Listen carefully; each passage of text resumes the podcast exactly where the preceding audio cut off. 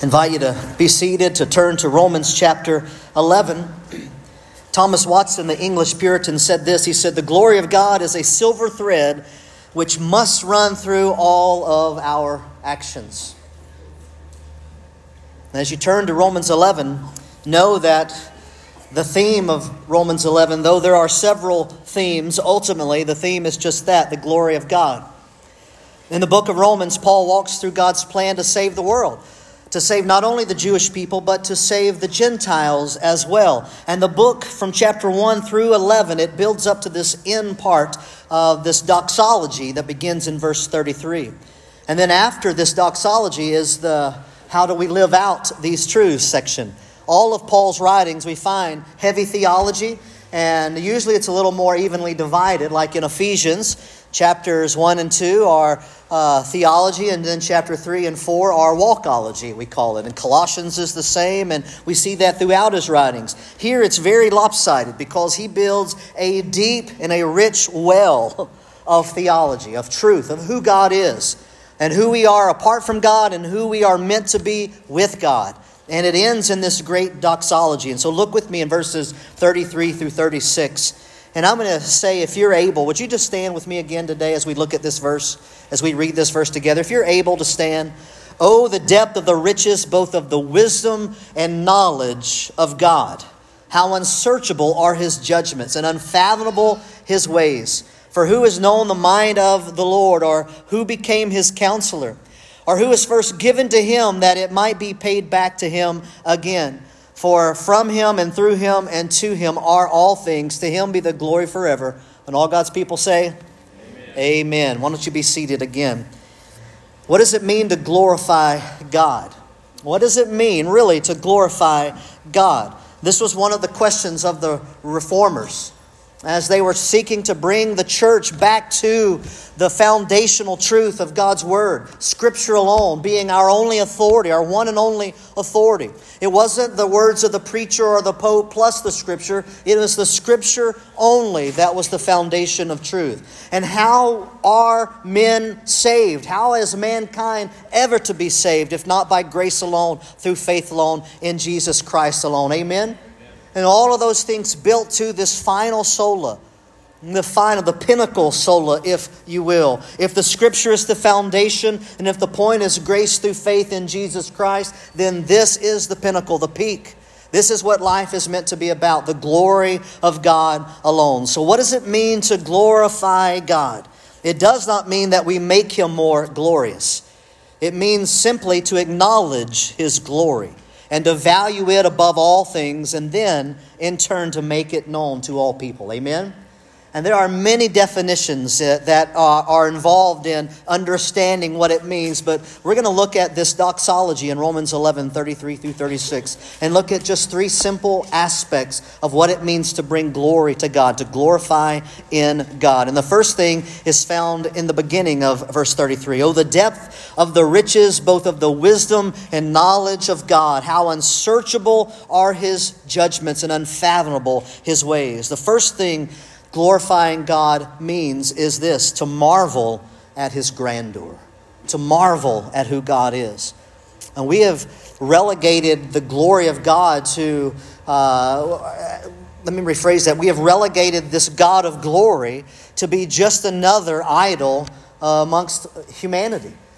That he's no different, he's no more supreme and no more worthy than the Buddha or Allah, that false god of Islam, that he's no different. In fact, we've relegated the Lord God by way of Jesus Christ to the corner of religion. We can talk about any religion today, amen, except for biblical Christianity. And it seems that this religion rubs the lost the wrong way. It's strange to them. And sadly, we find so many churches today have watered down the gospel message of Jesus Christ. And they've diminished the glory of God by relegating, again, Jesus to a corner of the world. Jesus is rarely mentioned in so many of our American churches today. The gospel is rarely presented by grace through faith in Jesus alone. We focus on therapeutic theologies. Therapeutic theology is meant to make us feel better about our sin. We've been conditioned to such things by the airways of TBN and these other professing Christian channels. We see it now through TikTok and through Instagram and through YouTube and Facebook and other aspects of social media. The God who gives us things that we want. The God of health, the God of wealth, and the God of prosperity. But this is not the biblical God. And we've robbed God of His glory when we fail to remind a watching world, especially the church, amen, that Jesus is the true God. And there is salvation in none other than Him, amen. And that this God is glorious and splendid and majestic. And we need to marvel. And that's what Paul begins to just grope for words here. The depth of the riches, both of wisdom and knowledge of God. How unsearchable are His judgments. Unfathomable are His ways. You see, God is not that which can be contained in our theology. God is bigger than our theology, amen? Our theologies seek to capture who God is and what He does and what He's about, but they are small compared to God. They're minute compared to His grandeur, and so we should marvel at who He is. Paul worships God for His wisdom, His knowledge, His omniscience, His judgments, His ways, the riches of God. He is rich in mercy, rich in love, rich in grace and faithfulness and power and goodness. The wisdom of God. His wisdom is infinite. It's unsearchable. It's incomparable. It's inconceivable. And that's not just for the Princess Bride, right? Inconceivable. And that is our God. His knowledge is omniscient. He knows everything. He doesn't learn anything. He's never caught by surprise. He knows it all, everything possible to know. He knows everything actual. He knows all events. He knows all creatures. He knows the past. He knows the present. He knows the future. Our God knows. Amen. His decisions unsearchable. They're too deep for our feeble minds to fully comprehend, to wholly understand.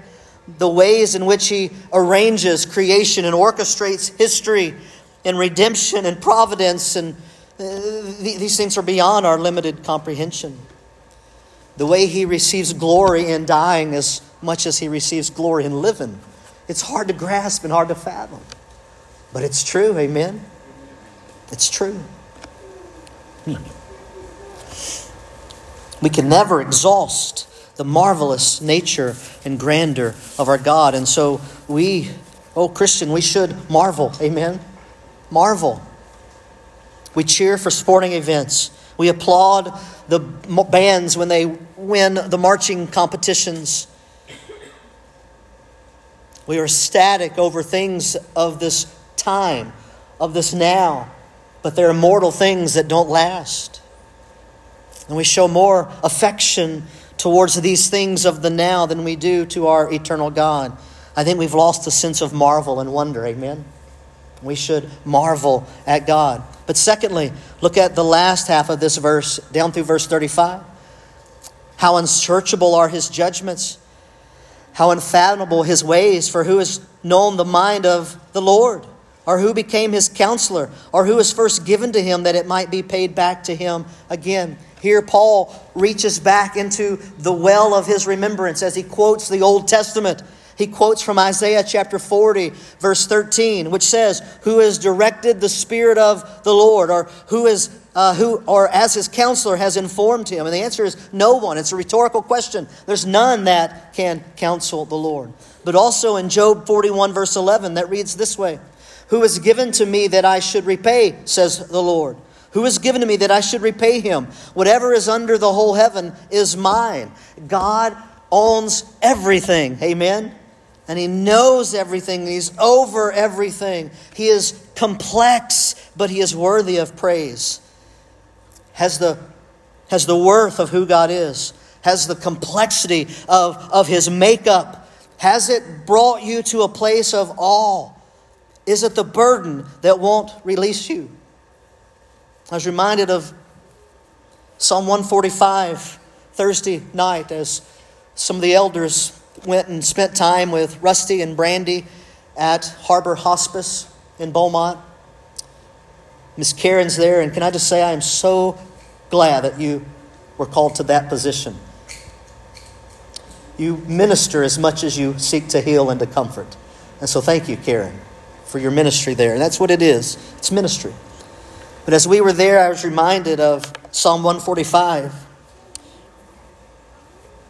We sing it oftentimes, or at least listen to the Shane and Shane rendition of this song. I guess it's been some time since we've actually sang it ourselves, but verses 3, 4, and 5 read this way. Great is the Lord, and highly to be praised. His greatness is unsearchable. One generation shall praise your works to another, and shall declare your mighty acts. On the glorious splendor of your majesty and on your wonderful works, I will meditate. And I think so often our trials, our tribulations, and our pain overwhelms us and overshadows the magnificence of our God. And He is worthy of praise, amen? And there is nothing more important, not a high school diploma or a college degree. Those are not more important. Not a promotion at your dream job, not more important than the complexity and the majesty of our God. And so we should marvel at Him, but we should also meditate upon His ways. We talk about this a lot in counseling here at the church. Where your mind is, right, there's the rest of you typically. And if our mind is only in a deep, dark place, guess where the life will be? In a deep, dark place. And there's so many opportunities for us to find hurt and harm and dissatisfaction and distaste, is there not? There's so many opportunities for us to find displeasure and sadness. This world is full of those things. But our God is rich in mercy and grace and loving kindness. And His ways, unfathomable as they may be, are worthy of praise. We may not understand Him fully. And I dare say that none of us do, amen? He is beyond description, and yet we still can find reasons to marvel at Him and to meditate upon Him. He is great and He is glorious. Think about the attributes of God. He is sovereign. He is sovereign. And so when we face times of hardship, of pain, of suffering, of cancer, of death, we can marvel and meditate upon the sovereignty of God, who knew before He created us this day. Amen? He knew this day. He knew this moment. And He knew what we would go through and what we would avoid. All things filter through the mighty hand of God. Amen? Amen? And we need to find comfort in that and be assured and be rested in who He is. And so meditate upon His sovereignty. He is the great I am. And as Psalm 145 verse 3, great is the Lord. What does that mean? What does that mean? Is He like the Houston Dynamo with their playoff today? They're a great team. Is He like the U.S. soccer team? A great team in the playoffs. He's so much greater than these trivial things. Amen? So much greater. Great are you, Lord. And so we meditate, we contemplate who God is. And remember, biblical meditation is not this. It's not the emptying of our minds. Folks, our minds are empty enough. Amen? Biblical meditation is nothing like Eastern mystical meditation. It's not emptying ourselves to become one with nothingness. That is dangerous, and that is heretical. Biblical meditation is dwelling upon God, upon His Word, about His attributes, about who He is and what He's done, what He's promised to do, to dwell, to remember, and even to ruminate upon God's Word, to chew the cud, so to speak, right? Like a cow chews, regurgitates, chews it again. That's what we're to do with God's Word, to take it in over and over and over again. To contemplate who God is. Now, let me just ask you a simple question. And I think the answer should be obvious enough. Can you ever reach the end of meditating upon the wondrous mystery of who God is? No, absolutely not. You can come to the end of me. I could come to the end of you. But we'll never exhaust who God is. There is always something. And His mercies are new every morning. Amen? So there's always something to consider about who God is. Even in the midst of tragedy. It's been such a blessing.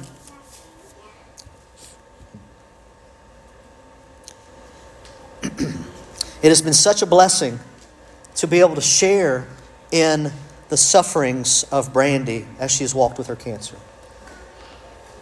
And I don't mean the pain of the physical suffering that she has found herself with, but as she has battled, and now as she is any moment about to win this battle over cancer, as she is received into glory, she has walked with an integrity and a peace and an acceptance of God's will. And it has been absolutely stunning to watch. It's been a blessing. There is no way Brandy has exhausted the end of who God is. And in fact, we told her Thursday night that she won. She's beaten us all, right? Unless the Lord has other plans like right now, she's beaten us all to glory. She's winning this race. There'll be no more pain, no more suffering, no more sorrow, no more sadness, no more sickness, right? No more tears. That's because our God is good. And He has promised redemption and glorification even for His people. Amen? And we have that to look forward to. Do we not? We have that to look forward to. So those are things that we can meditate upon and praise God because of, which brings us to this last point here this morning. We can magnify God with our life. So not only do we marvel at who God is, and again, there's tons about God, who He is and what He's done and what He plans to do still. There is so much. There is an endless bounty of reasons for us to marvel at Him. We can meditate upon the complexities of who He is and how He works all things to His will perfectly. We can marvel about those things and meditate upon those things. But finally, we have to come to the point where we do what verse 36 says. For from Him and through Him and to Him are all things. To Him be the glory forever. Amen. And all God's people say, amen. This is the end all, to magnify God with our life. So it's so sad that so much of Christianity in America is about praising God with hands lifted up, voices raised, right? Fog machines, fancy lights, an emotional appeal. There's so much that's been relegated in American Christianity to call that worship. And then so many of those folks who are prostrate on the ground before God go back to their working world and their school world and their family world, and they are just as worldly as the people who do not know God. Folks, the internal belief, the internal dealings with God and who He is, those are the real things about us, amen? And they should come out in how we live. They should come out in our life. Everything that I have, be it this position of pastor here, of lead elder, senior pastor, preaching, teaching pastor, whatever it is you want to call me, right? Custodian, whatever, right? This position is from God, and so I should be grateful and magnify God for that position. Amen? Amen? The sickness that I struggle with is also an opportunity to magnify God. Amen? And it's every bit as much of worth in that as there is in the other.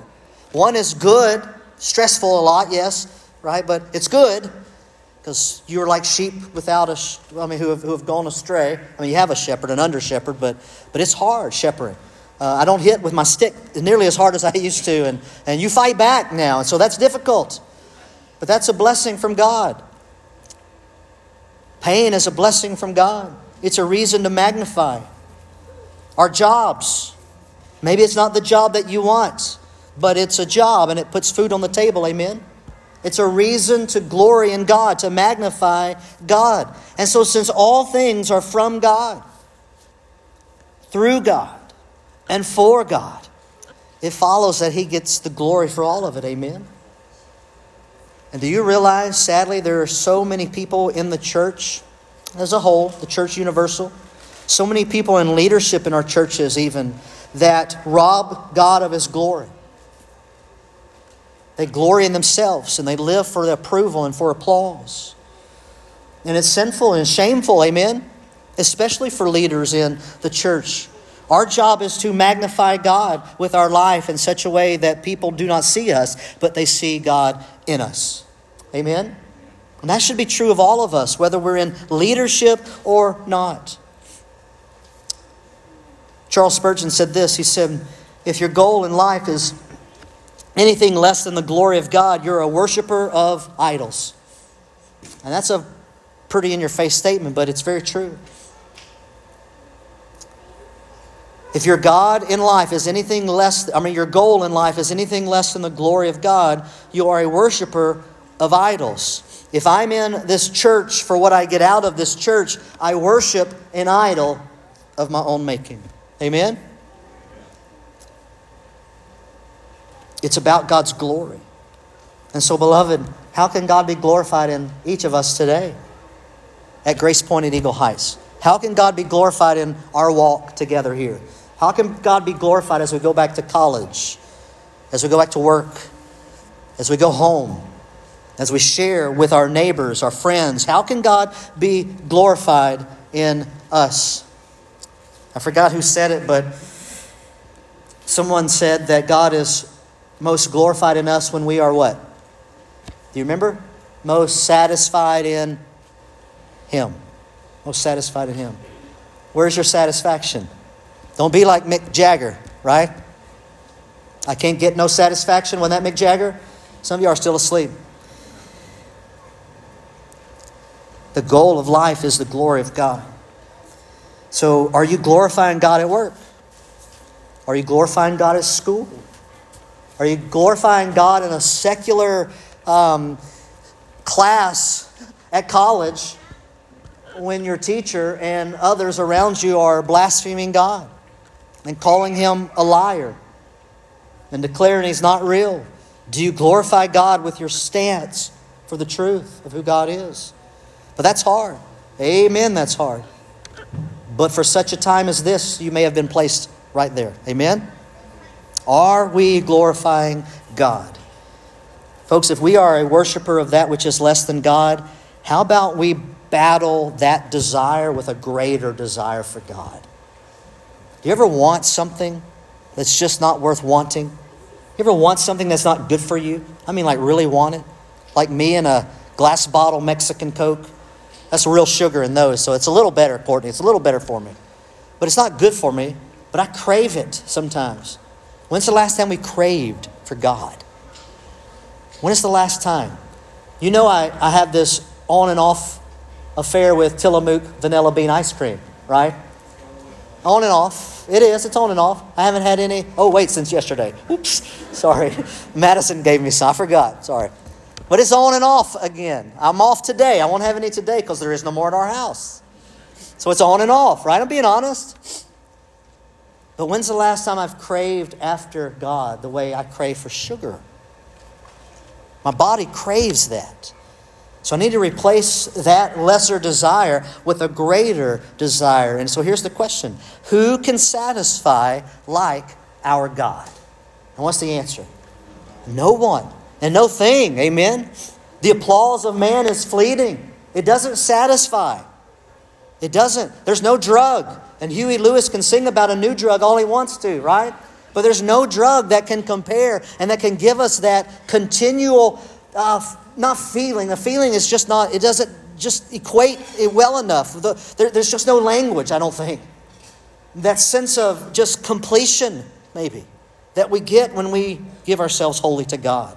So who can satisfy like God? The answer is no one. That's why I love Psalm 42, verses 1 and 2. The psalmist writes this, as the deer pants for the water brooks. And I love King James here. As he panteth.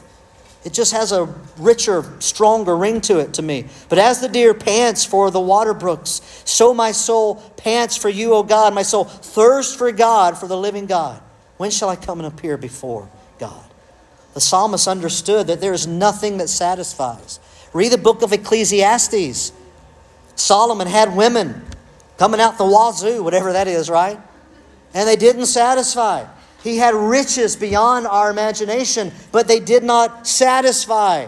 He had fame, fortune, all of those things. He could not find the meaning of life. Endlessness. There's nothing under the sun until God. But God, we like to say, amen? But God. Only God can satisfy us. So Thomas Chalmers, I know I've mentioned this throughout the years, the expulsive power of a new affection. That tiny little book of the Puritan Thomas Chalmers. He's right. It's fancy old English words, but it's right. We need a greater affection, and it is expulsive in the power. It will push out lesser value things. The more we set our minds on the things above, amen? Colossians chapter 3, verse 1, verse 2. The more we do that, the more we seek after God. Seek first His kingdom, Matthew chapter 6. The more we seek first the kingdom of God and His righteousness, the more those lesser things are pushed out. We put on righteousness. We put off Ephesians chapter 4, verses 22 through 24. And folks, the more satisfied we find ourselves with God, the less the junk food of life appeals to us. That's an analogy. Real junk food may still appeal to you. It'll be okay. But the trivial pursuits of this life pale in comparison to who God is and what He does in filling us. Amen? And so we need this expulsive power. We need a greater affection. And it's only found in the one who made us. Again, He is the potter. We are the clay. We were made for Him. Now, some of you may have seen that Matthew Perry passed away yesterday. He apparent drowning. If you don't know who that is, he was Chandler Bing on Friends. And I don't know Chandler. I don't know much about his life. What little bit I do know, he seemed to battle with drugs and alcohol addiction for most of his adult life. And I don't know how that came out, but just from the few pieces of things reading, there's a Rolling Stone article. I don't read Rolling Stone normally, but there was an online article in Rolling Stone. He mentioned just this need to find something to fill him. And folks, just like so many before him, Kurt Cobain, Chris Farley of Saturday Night Live fame, and countless others looking for satisfaction in life, and nothing filled the void. Nothing in this life could fill the void except for God. I'm reminded this week of Jeremiah chapter 2, verses 11 through 13, where Jeremiah records this. He says, Has a nation changed gods? Now, this is talking about Judah specifically here. But he says, has a nation changed gods when there were not gods? But my people, God says, my people have changed their glory for that which does not profit. The people of Israel, be they the northern kingdom or the southern kingdom, both were prophesied about, both were warned, both were reprimanded, both came under the judgment of God. But they traded in the glory of the one true God for idols, for false things. They looked for pleasure and wealth and satisfaction in wooden idols, golden idols, idols of iron and steel, of clay. But he said, for that which does not profit, because we were made for eternity, temporal things cannot satisfy us. Amen? Amen? Church, we need to know this well. He goes on to say, be appalled, O heavens, at this, and shudder. Be very desolate, declares Yahweh. For my people have committed two evils. They have forsaken me, the fountain of living waters, to hew. You're right, to dig out for themselves is what that means. To hew out for themselves cisterns, broken cisterns that cannot hold water. All the things we try to satisfy ourselves with are empty. They're leaking. They look good at first, but they come up empty because there is a crack in the bottom.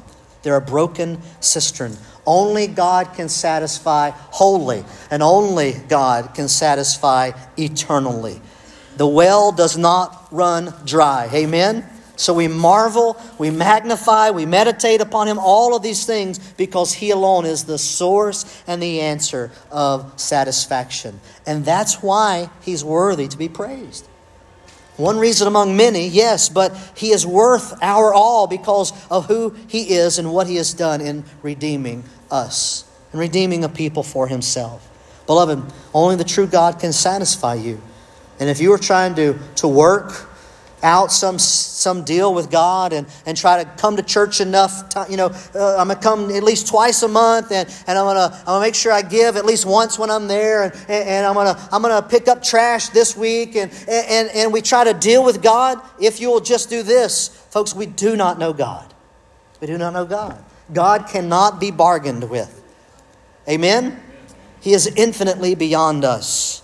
We need to marvel and meditate upon him and come to understand. So how do we understand who God is? You might ask. Thank you. I'm glad you asked. We understand who God is through his word. This is the sola, the soul, the one and only authority we have. This is what we check. All pastors, all preachers, all theologians, all who claim to speak for God are judged according to this word. Amen? It's not sola Kevin. It's not sola Joel Osteen. It's not sola the Pope. It's not sola anybody. It's sola scriptura. Amen? Amen? It's thus saith the Lord. Chapter and verse we've added, but they're there for a reason. Did God say it? Did God say it in his word? If not, is it worth our repeating? The answer is no. And so only this God can satisfy us. And so we get to know him through his word. We get to know him through the study of this word as we sit even under the proclamation and teaching of the word from the pulpit. We come to understand who God is. We're warned about his wrath and his fierceness because he is still a God of wrath. Amen. He's not just holy, holy, holy. He's also a God of wrath. He's an angry God. He's angry with sin and injustice. And yes, he's a God of grace, mercy, and love. The world likes those attributes, but how often do they glory in the wrath of God and his hatred of sin? Very little. In fact, they try to rewrite those things and redefine those things. But God's glory is glorious for us to be involved with. It gives us meaning. It gives us a sense of purpose and a sense of hope and life. There's more to what we see here, amen? There's so much more than what's happening right now. There is something that is infinite, and we were made for that. And that's God. We were made for him. And since we were made for his glory, we will always malfunction whenever we fail to live for that very purpose. We come up short, do we not? Our life is about God. And so God's glory does not detract from our life. It doesn't get in the way of our life. It doesn't push out good things from our life. Rather, God's glory is the sun around which our whole life is to orbit and to resolve. And when's the last time we woke up thinking those kind of thoughts? Did you wake up today thinking, God, my life is for you. I orbit around you. You and your will are the center of my being. Do with me what you will today. In life, in death, with sickness or health, amen? Be glorified in me today. That should be our prayer every day, amen? Amen? Amen. The Westminster Confession, question 1 of the Shorter Catechism said this, what is the chief end of man? The answer, to glorify God and enjoy him forever. Those Westminster ministers, they understood as they were fighting back against Catholicism and against the High Church of England, as they were fighting back against what true doctrine was supposed to be about what the glory of God was and about how Scripture was the sole authority. As they were recording all of these things, they understood what we need to be reminded of daily, that it's about God. And they knew that the glory of God was not a drudgery. It was not hell on earth for us who believe. It is joy. Amen? It is to be enjoyed. It's to be enjoyed. So would you bow your head with me for just a moment? I would ask you to consider right where you sit or stand, wherever you may be if you're watching from home. Do you live for the glory of God? Would you say that your life to this point is for the glory of God? And you may be under heavy conviction from God's Spirit in this moment. You may realize in this moment that you have not been Christian and God's Spirit is drawing you to himself. Would you believe upon the Lord Jesus Christ even now? By grace, It's no works. It's not because you're good enough, smart enough, or any of those things. It's surely by the grace of God that He draws you to Himself. Would you repent and believe upon Jesus Christ and be saved? Would you trust what Jesus has done in giving His life upon the cross at Calvary to pay the price for our sin, to redeem a people for Himself, to rescue them out of that slave market of sin that we are all born into? Would you profess Christ? He is Lord of all. Would you confess that He is just that? Believe in your heart God raised Him from the dead and be saved to the glory of God. You have traded in slavery of sin. Now you've become a bond slave of the Lord Jesus Christ. All of us in Christ belong to Him and we live for His glory. May we do so with joy. And maybe life has been hitting pretty hard lately in your corner. I get it. I understand. It happens to all of us. But would you confess your short-sightedness in looking at your pain and looking at the snares that are in your path? Would you confess if those things have been receiving more of your attention than the God who is over those things? Would you confess to God your short-sightedness, your nearsightedness? Would you pray, God, forgive me of those things. May I glory in You even on the hard stuff, even in the difficult things, God.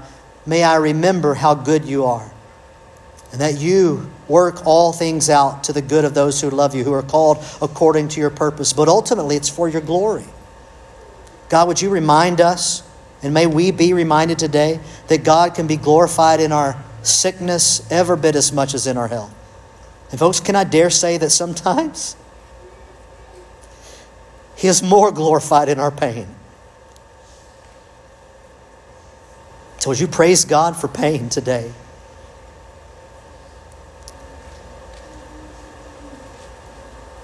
So Father, we thank You for Your glory. We thank You that we are allowed to glory in You, Father, in this mortal flesh. We're grateful that we can come to You through the cross at Calvary and the blood sacrifice of Jesus Christ, Your Son. We recognize that, like Isaiah cried out, I am undone because I am unclean. I should be obliterated and disintegrated in Your presence. We recognize that that's what we deserve, and yet, by grace through faith in Jesus, You have made us able to stand and to acknowledge and reflect Your glory. So may we be good mirrors that reflect glory in Jesus. And we ask this in Christ Jesus' holy name. Amen. Amen. I